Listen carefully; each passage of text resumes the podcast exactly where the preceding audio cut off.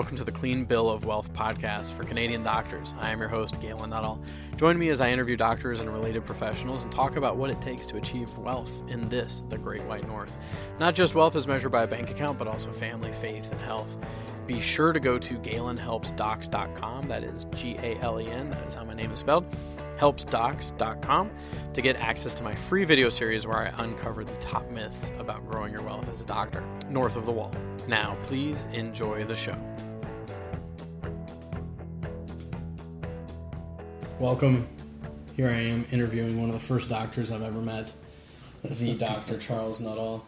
Dr. Nuttall is a retired physician. Well, I don't know. Are you retired? No. Never tell. No. I'm still working as a consultant. Still working as a consultant. Okay. I did a teleconference from here uh, day before yesterday. So semi-retired doctor from New York City. Um, I spent a lot of time with this doctor because he happens to be my dad as well, and uh, he has been featured in the New York Times because he has a side hustle, which is being a professional Santa Claus. Santa Claus uh, several months out of the year. So it's a lot of fun to see my dad uh, wearing the red outfit around November or this time of year when the beard gets a little bushy and the reactions uh, that I see. So, uh, so this recording is for um, my podcast, which is interviewing doctors and people who support doctors, and talk a little bit about money. But this guy's also had such a fascinating life; we are bound to wander into other territory. So, tell me a little bit about um, your career as a doctor, briefly, like how you got started and how you ended up, and uh, we'll go from there. Sure. Well, I guess um, my dad always wanted me to be a doctor, I'll be honest. Um, and um, so I did because I could. And um, I went to undergraduate school at Johns Hopkins, and at the time they offered uh, a pre medical major, which was sort of uh, unique among universities. So I could get a Bachelor of Arts and uh, get a, a, pretty broad education in the liberal arts, but also uh, get the necessary requirements in math and uh, language and science for uh, medical school. So I only applied to one college, unlike most people, and I only applied to one medical school. And I got into the University of Florida College of Medicine in its 10th year of operation. And um, I was really excited to be part of a new educational enterprise like that, getting in on the ground floor. And uh, it had been started by an amazing man who was the uh, original dean, and he had attracted a lot of talent to Gainesville. And um, it's uh, continued to grow as a major research university. And Um, one thing that I want to make sure I touch on before I forget is you became an nephrologist. Yes. And part of the reason you became a nephrologist was you were inspired by a Robert specific. Cade. The name? What's the name? Robert Cade. And what about him inspired you? so? Doctor, well, he was a sort of a mad genius, and uh, one of the uh, byproducts of that was he invented Gatorade. Yeah. And of course, it takes its name from the University of Florida Fighting Gators. And um, he he uh, he started hanging around the football players, and uh, he uh, he realized that the practices that the coaches were using at the time were really very uh, hazardous and dangerous for the athletes because they didn't they didn't believe um, they should drink during a performance Oh, because geez. they're afraid it would give them muscle cramps. Holy cow. So So they're all dehydrated. he he went out. Yeah, exactly. So he uh, he did a very meticulous study. He he me- he uh, collected their sweat, measured the uh, electrolytes in the sweat. He weighed them before and after a, a game or a or a scrimmage, Wow. and um, and then uh, they wouldn't let him practice on the A team, but uh, they let him practice on the junior varsity, and um, they found that the um the, the cohort of athletes who took the Gatorade during the game performed much better during the second half than those who did not. Wow. So they started uh, uh, introducing it to the, the uh, first line And uh, team. And were you part of a study or something? Because I vaguely remember uh, Someone saying they saw you stick your head out of a door and throw up, throw up in a parking lot or something. Uh, I was I was about to turn into the uh, parking lot. Yeah, um, I as part of well, Cade was always doing a lot of interesting work, and uh, fortunately the um, the Gatorade money gave him a lot of uh, resources to do it. Um, he felt that part of the problem with a starvation diet was the acidosis. So he wanted to see if he could counteract that by supplementing the diet with sodium bicarbonate tablets Okay. to uh, neutralize the acid, um, like the keto acids that build up when you uh, don't eat carbohydrates. So um, I was on a very limited diet of virtually non-caloric foods like dill pickles and uh, celery, and it didn't go down too well. So you were uh, med school student at the time? Yeah, I was a medical student, and I I, uh, I was always scrounging around for different ways to make money. I used to sell my blood, and uh, uh, at one point, I actually underwent a uh, pulmonoscopy, putting a tube down my uh, Wow. uh, bron- bronchial tubes, and uh, because the idea was that they wanted to measure um, the activity of white blood cells in the uh, mucus of the lungs of smokers versus non-smokers. Hmm. And so I, I was part of the control group of non-smokers, and um, the only thing I got out of it was an IV shot of Demerol. that again made and me vomit. and so to touch on the idea of uh, well, so okay, so part of this interview is about uh, talking a little bit about you know the work I do as a financial advisor with doctors and some of the things that seem to be uh, well, some of the things seem to be uh, realities of their situation or tendencies. And so one of the things I'm always interested in is when someone goes from uh, being a medical student, whether it be physician or chiropractor or veterinarian, a lot of times they go from uh, their income goes like jumps from one level to another. Quite a bit. And one of the things I, when I do work with people that are still studying, I try to talk to them about, you know, when that leap happens, try not to expand your lifestyle to match it. The, the analogy I use is, you know, like uh, myself when Em and I moved here, and she was she was the only one working. I drink coffee at home, and every once in a while I'd get Timmy's. And then when I started working, I started hitting Starbucks because we had a dual income, and so it's like I went. So it's the Timmy's to Starbucks. If you can stay kind of somewhere in the middle. So did you ha- did you experience that? Um, you know, and or, or and do you feel like it's potentially a hazardous thing to go from this like, you know, this? Well, I shouldn't say hazardous, but like that increase. Uh, you know, what's what's that like? Um, Yeah, well, it's very tempting to make a lot of stupid financial uh, decisions and uh, buy a lot of stuff you don't need.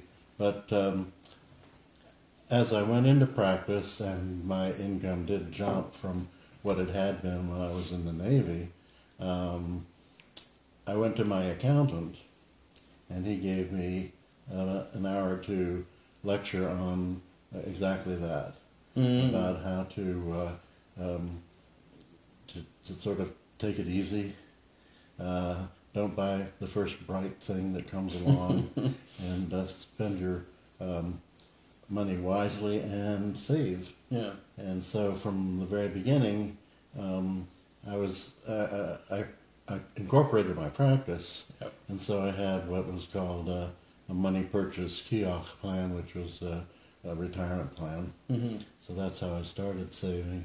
And then when I uh, left practice after nine years and uh, started uh, working in the pharmaceutical industry, then I took advantage of the uh, 401ks Right. that were offered to me. And, um, and I was also fortunate enough to work for companies that uh, uh, gave me stock options Right. that performed very well. So there's one thing that I hear a lot of, which is that, um, and I hear doctors themselves say this about themselves or other doctors that they do sometimes really they make stupid decisions with their money or they spend too much. And another thing is that um, you know they're targeted either. Well, what I've heard people say is they either fall for kind of crazy schemes. I don't know if it's because they fall for it or if they're targeted more than the average person. Um, but I remember you telling me something about uh, some sort of dry well thing that was going on in the 80s that all the doctors were being approached Well, with. um, everybody was, uh, uh, or a lot of people, were focused uh, not so much on increasing their earnings but on decreasing their taxes. So they would fall for these really wild uh, tax shelters. But you're right. I mean, even from the time when I was an intern and I was making like uh, six thousand dollars a year, uh, guys would come around with uh, investment opportunities quotes. And one of the ones I remember is uh, investing in Scotch whiskey Mm. because allegedly Scotch whiskey in a bonded warehouse uh, aging appreciated in value by 25% a year. Okay. And I don't know whether that was true or not because I didn't, I didn't, go for it. I didn't have money to invest in it anyway. But um, yeah, so the um, well, there's a joke about one of the things was um, drilling for oil. If you get uh, that's a, a good um, it used to be a good uh, or a, a, a tempting, lucrative uh, tax uh, shelter. To you could invest in oil exploration and shelter your income from current taxes. Um, of course, it very rarely paid off, and um, the um, the thing is that uh, um, the joke was that uh, at the bottom of every dry well there were two dentists and a doctor. that had been kind of put- into this. poured their money down the rat hole. yeah. Well, and then there's another story. I didn't know this. Uh, you told me that at one point growing up, someone asked me, "What does your dad do?" And I said something like, "He builds houses, or he's in Yeah. construction, or something like Yeah. that." And like, what was? Well- did, did, did someone ask me in front of you, or did you, or do you remember? Well, uh, at the time I bought an old house and renovated it to my office. Uh, And so I took you with me, and you saw me t- ripping out walls. that was what I did at work. yeah.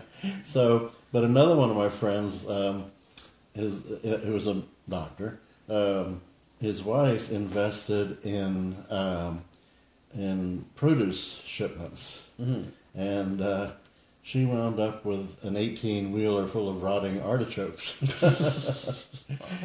and there's not much profit in that. And so let's, um, if I think of anything more on that line, I'll come to it. But uh, you've also uh, practiced in very interesting places like Panama Right. uh, and an even more remote uh, nation in the mountains, in the Himalayan mountains, Bhutan. And so, uh, what were some memorable experiences from, uh, you know, Panama or Bhutan or both? Yeah, or, but yeah, uh, I, I was always sort of had a, a spirit of adventure, and uh, even in medical school, I um, I was able to do an externship, a public health externship in Greece, Uh, on the island of Crete, and um, I met a couple of. They, the, it was uh, the Experiment International Living sponsored it, and each American medical student was paired up with two Greek students, and we would spend um, a month uh, in different places in Greece. I was assigned to Crete with my two Greek students, and then the following year the uh, Greek students would come to America, and so I was able to hook up with my Greek students when they were in Atlanta because by then I was doing my internship in Charlotte, North Carolina. It was relatively convenient to get down there. So, um, but then after I finished my internship, um, I went to Panama and I did a year of uh, tropical medicine and uh, uh, internal medicine residency. And it was a very interesting hospital because it was uh, unique. It was the only uh, U.S. government owned non public health service, non military hospital. And it had uh, uh, a- an AMA recognized training program for medical residents. And so I was able to combine my second year of medical residency with um, uh, a study of uh, tropical medicine. But not only tropical medicine, but the thing was in Panama, the hospital was in the canal zone. And uh, when a ship approached the canal, they would have a sick call. And all of the seamen that were on board, if they were not feeling well, would check in uh, for the, um, med, uh, the, the sick call. And um, they would be taken off the ship and taken to the hospital and examined because it would take the ship maybe 12 hours to Sure. pass through the canal. So Right. during that time, they could be diagnosed and treated and put back on the ship if they Wow. were if they were fit for duty.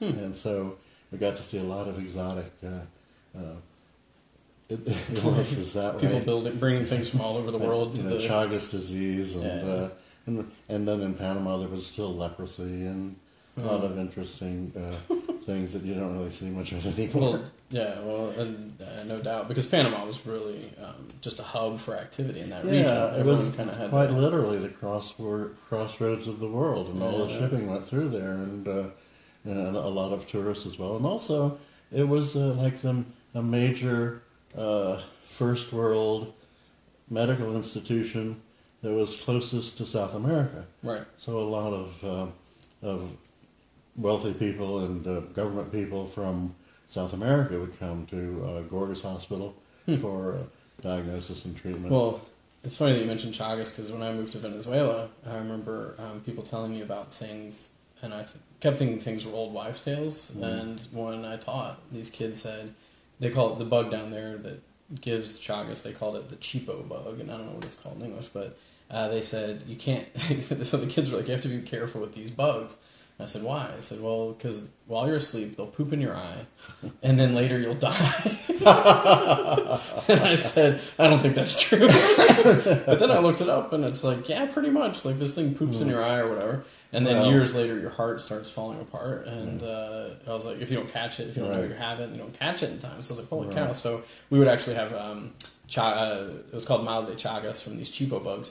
We'd have scares because it wasn't that bug. It wasn't usually in Caracas, but whatever temperature changes or whatever would cause it to come, and there'd be a big scare. And at one time we did find one on campus, which freaked everyone out. But I mean, yeah, yeah, the thing has to like you know, Yeah. has to do it's, it's not just touching it that gives it to you. But I do remember thinking this is some crazy thing that Yeah. doesn't really exist. and it, it was uh, largely a problem with the indigenous people because the bug would live in the mud uh, walls of Yeah. their uh, houses. Yeah, I heard they lived in thatched roofs too. But I don't Yeah. know.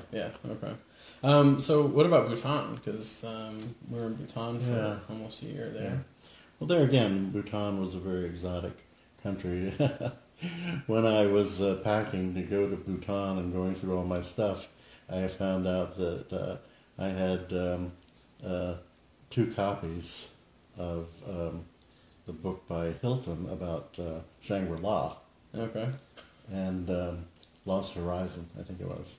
And it was basically describing a nation very much like Bhutan. Hmm. It was this um, isolated, uh, obscure, difficult to get to uh, medieval kingdom in the high Himalayas. Hmm. It was pretty much isolated from the outside world, and where people lived to astonishingly old ages and didn't uh, suffer from diseases. Well, that part wasn't true. So Not like Bhutan. so that that's why uh, I was sort of recruited to be a medical specialist at the government hospital there. And in Bhutan was interesting because uh, they had uh, two systems of healthcare, both of which were funded by the government, and they had the um, the Western style medicine, which I was practicing, but they also had the indigenous medicine, which relied heavily on uh, herbs. Hmm. And um, Bhutan was uh, on the southern slopes of the Himalayas, where a lot of these medicinal herbs would grow, and um, and they were, would grow there, and they would be used all over uh, South Asia in the Ayurvedic medicine of India and other countries. But and, and we did make attempts. We had um, I was working with people from all over the world. There were non-governmental organizations from different countries that would send doctors to Bhutan to work and to do research. And um, there was an Italian non-governmental organization, and one of the doctors there uh, was looking. Uh, he actually, I think, started working at the Indigenous Hospital, and he was looking into the efficacy of these herbs. But the problem was that, um, according to the native beliefs of the Buddhists, it's not just the herbs it's the spells and incantations that you infuse the herbs with when you prepare them uh, for medicine. And so uh, that's kind of hard to objectify. Right, they're missing the, they were missing an important piece of that. And so, um, all right, so let's skip to uh, more recently. You've so, uh, as I mentioned in the intro, you uh, are Santa a couple months out of the year, and you have a couple gigs They're usually starting, starting to line up. starting to line up, and then you were featured in the New York Times. Right. Um, and what was that like? Uh, you were featured in New York Times, New York Post.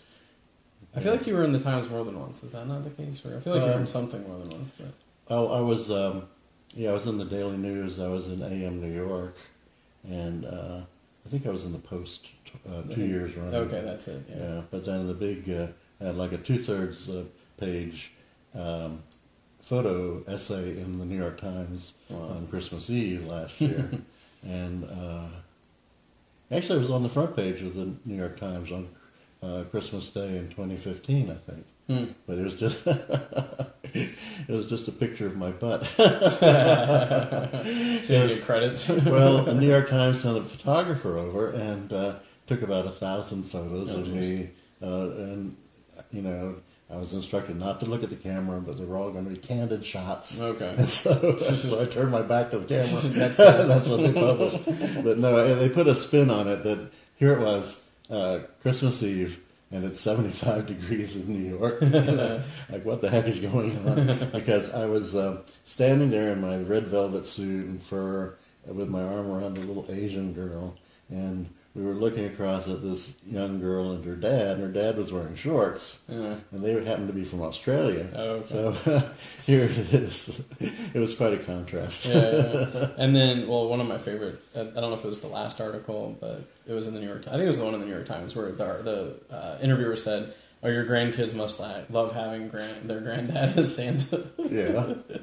and your reply was, Oh, they don't believe in Santa. they don't even believe in Santa. Kind of a lost opportunity there.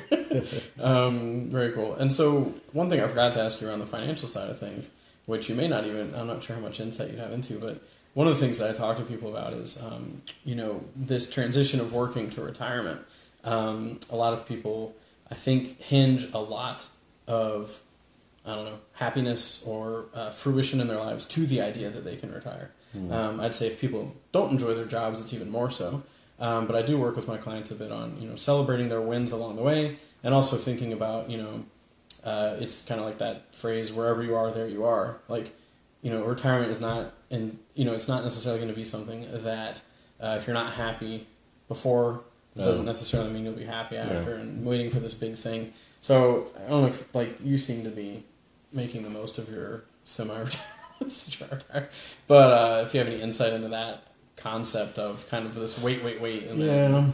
what Well, actually happens. uh, the, the practice of medicine, and no matter what you do in medicine, um, has a lot of gratification. I Mhm. mean, and it, you you really, literally, it sounds kind of glib, but you really have the power to heal the sick and raise the dead. Hmm. And I could do that as a nephrologist. I had patients who would come in uh, who, you know, uh, even 10 or 20 years before would have died because the technology was not available to keep them alive. And the most gratifying patients were the ones who had acute renal failure, and I could keep them alive with dialysis until their kidneys recovered. And they would walk out of the hospital perfectly healthy.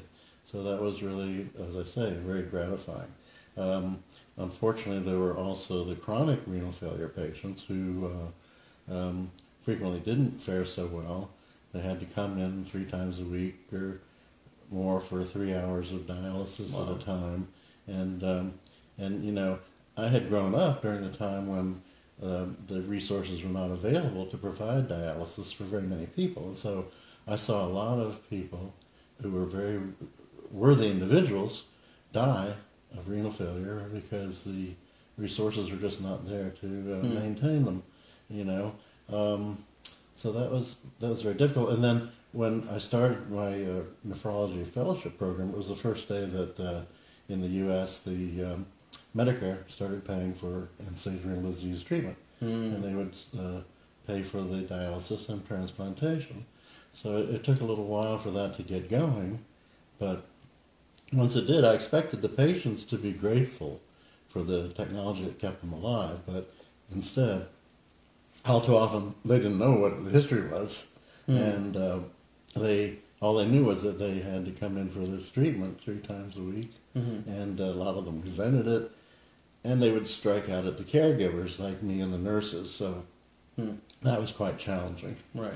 So after doing that for nine years, I was looking into doing the other thing, and I settled on clinical research because I, uh, I remember very distinctly when I was a medical student that uh, our textbook of medicine um, said that medicine is a three-legged stool. It's based on patient care, teaching, and research.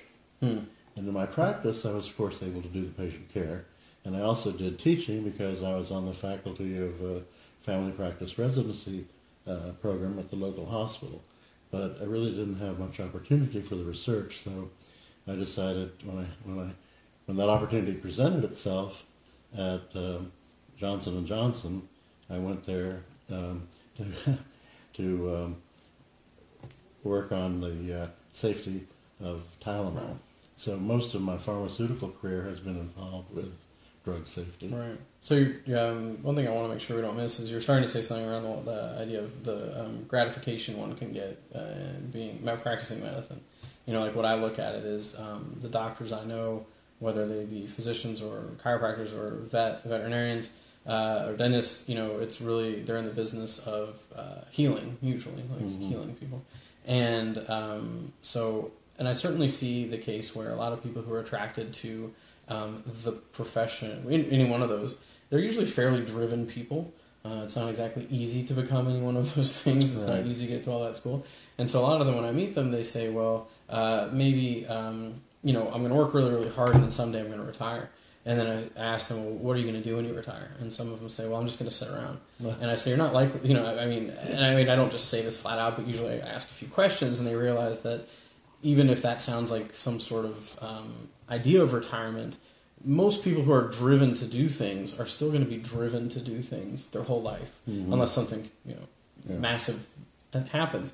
And so, really, to have so that's part of what I work on people is to say like, what are those things that you're likely still going to want to do, even though you've already flipped that switch. Where you know that's the big thing I help people with is they get to the day where they can flip a switch and only work if they want to have if they only keep working if they want to. Mhm. And a lot of people come to me, and when they first come to me, they say, My biggest fear is doing locums in my 70s because I have to, not because I want to. Um, anyway, so I think, you know, that's, um, so I feel like that gratification could be a big part of it too when you go from this role of having people come to you and potentially, like you said, it's two edged. You might have some people that aren't happy and some people that are, but, you know, going from that role to suddenly not having that as a part of your life, I think it could be um, quite a change for some people. Right. Oh, it certainly is. Uh, I think, from my perspective, I think a, a big part of it, um, I had always looked forward to, uh, not necessarily retirement, but to doing the different thing. Hmm. And um, the question was, uh, at what point does one have enough money to do that? Hmm. Sort of uh, support uh, support your hobbies or um, your avocation. And um, um, I retired several times, but I always kept going back to work because different interesting things uh, presented themselves. And so I was able to do a variety of, uh, of uh, tasks and um, work for uh, companies pretty much all over the world. I mean, I worked for a Danish company and um, made a lot of trips to Scandinavia and um, in a Japanese company, made trips to Japan, and all of that was, uh, I guess, the the main thing that uh, um, energized me was uh, uh, love of learning, lifetime love of learning, and that exposed me to a lot of different experiences that I was really able to incorporate in uh, my enjoyment of life. Yeah. And uh, and the same thing with the Santa Claus. It was sort of an outgrowth. I mean, I never intended to grow up to look like Santa Claus, but since it happened, I decided uh, to make the most of it. so, like the some have. Uh, uh, some men become great, some have greatness thrust upon them. I had Santa thrust upon me. Well, and I mean, I, I feel like at least from the outside looking at you know your life, I feel like along the way you did a lot of things of interest as well. Um, like I didn't put it in this description, but I will put it in future ones that um, you're part of a group of physicians that won the no- that were part of a Nobel Prize, right? Uh, What was that all? What was that like? Right. Yeah. Well, um, I was always sort of an activist, and uh, growing up in Florida with the Cuban Missile Crisis, um, I was very concerned about the uh, potential threat of a nuclear holocaust, and so um, there was a, a, cardiologist in Russia and a cardiologist in uh, in Boston who um, started this organization called International Physicians for the Prevention of Nuclear War, mm. and they were publicizing the fact that uh, this is sort of the ultimate public health problem if you wipe out right. if you wipe out the entire human race. and so we are working towards the prevention of that and uh, trying to influence governments and uh, and others. And then once the nuclear threat seemed to cool off a little bit, even though it keeps bubbling up, uh, we turned our attention to other challenges like the environment and mm. things like that. But um, there again, through that organization, uh, well, the charter members who were, you know, on board early on, and um, I must say your mother encouraged me to do this and stick with the organization. Um, we all shared the Nobel Prize, the Peace Prize in 1985, and um, it's um, it's not like we all got the trip to Stockholm or the gold medal, or the million dollars, but uh, you know, I got a plaque, got a certificate. Pretty cool. That's so, pretty cool. Uh, yeah, and uh, that, that that was kind of an easy way to win a Nobel Prize. it's kind of like the, the early days of trampoline in the Olympics. it was, I, I, guess, it was, and there again, it was sort of. Uh, it wasn't my goal. It was uh, sort of a benefit, a side effect of uh, my interests in promoting world peace and uh, nuclear containment. Very cool. So awesome. Um, cool. I've asked all I wanted to ask. Is there anything you wanted to add or throw out there uh, to wrap it up? well, uh, again, uh, I think okay. Uh, I was thinking that how that experience with International Physicians for the Prevention of Nuclear War gave me a lot of other experiences besides uh, the the plaque on the wall from the Nobel Committee. But uh, I I did go to uh, Stockholm on my own. Okay. I stayed at the Grand Hotel where the Nobel laureates stay.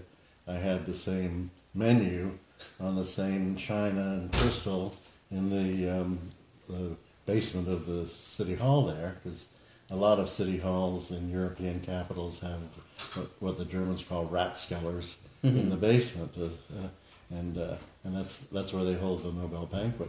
So um, I um, I got that experience, and uh, I also got to the um, meeting in Hiroshima and Nagasaki, the two uh, cities that had been destroyed by a nuclear bomb, and uh, that was a very moving experience as well. Hmm. Very cool. So you kind of made your own Nobel Peace Prize trip. yes. Do it yourself version. Cool.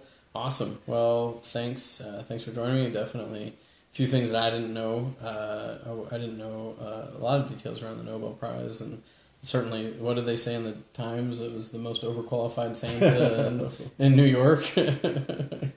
um, and I forgot to mention that you've done some. Um, you've done some uh, work as an extra in different uh, films and things in New York. Yeah, well, one one photo shoot where you got to play to be a doctor. it was very uh, meta. the yeah. doctor being semi-retired and then being a doctor in a photo shoot. well, uh, yeah, I mean, I think I always sort of had a creative impulse, and there's a limit to how creative you can be in medicine mm. without getting in trouble. Right. um, and um, hmm. in fact, um, I would say medicine. I sort of characterize medical school as a trade school hmm. because it's very focused. On, hmm.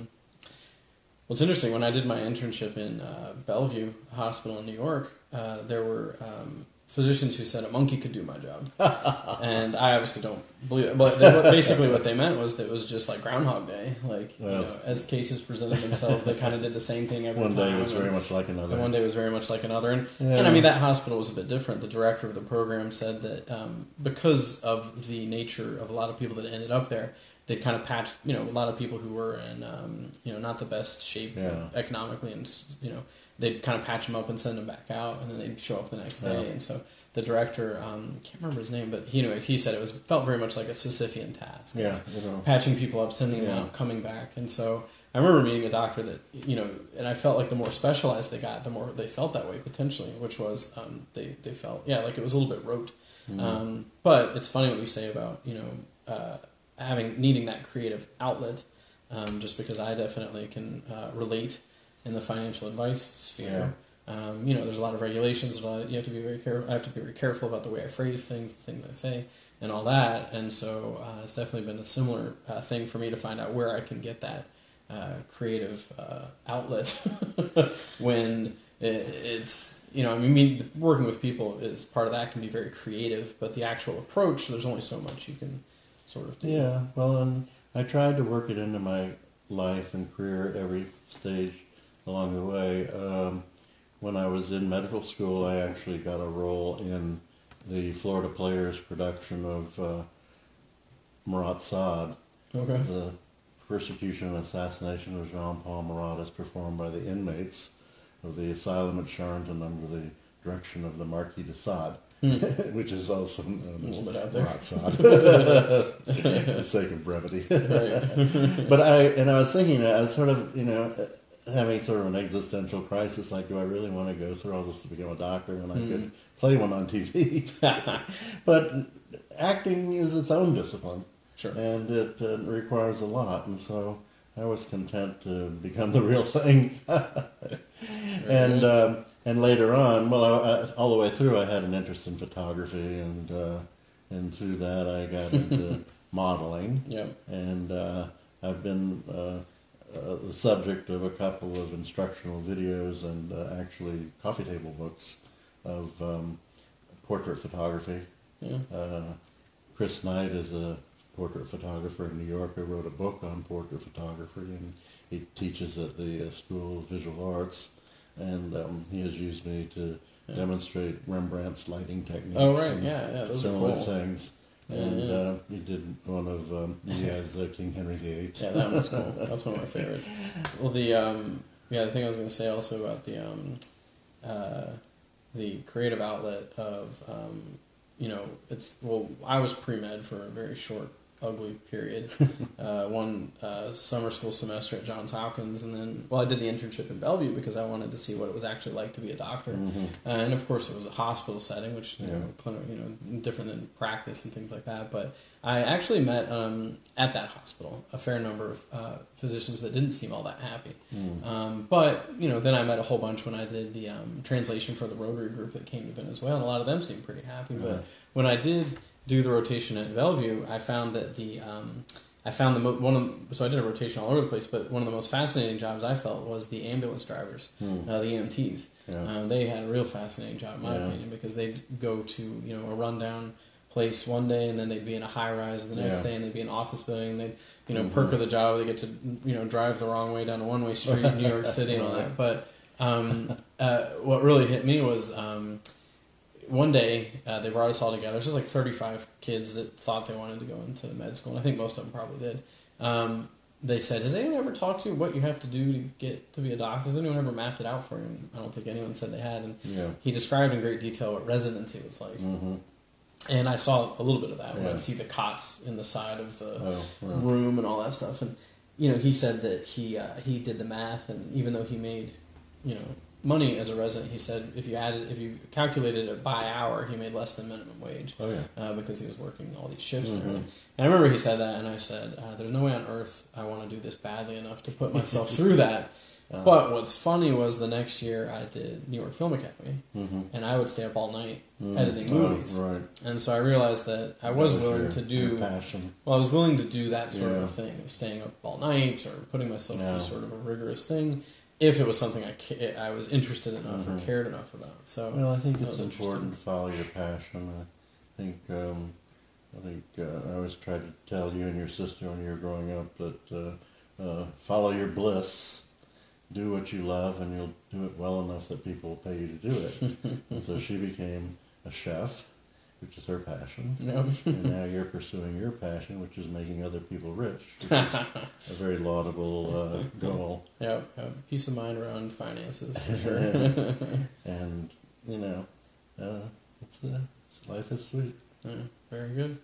Cool. Awesome. Well, thanks for joining me. My pleasure. Thanks for being my son.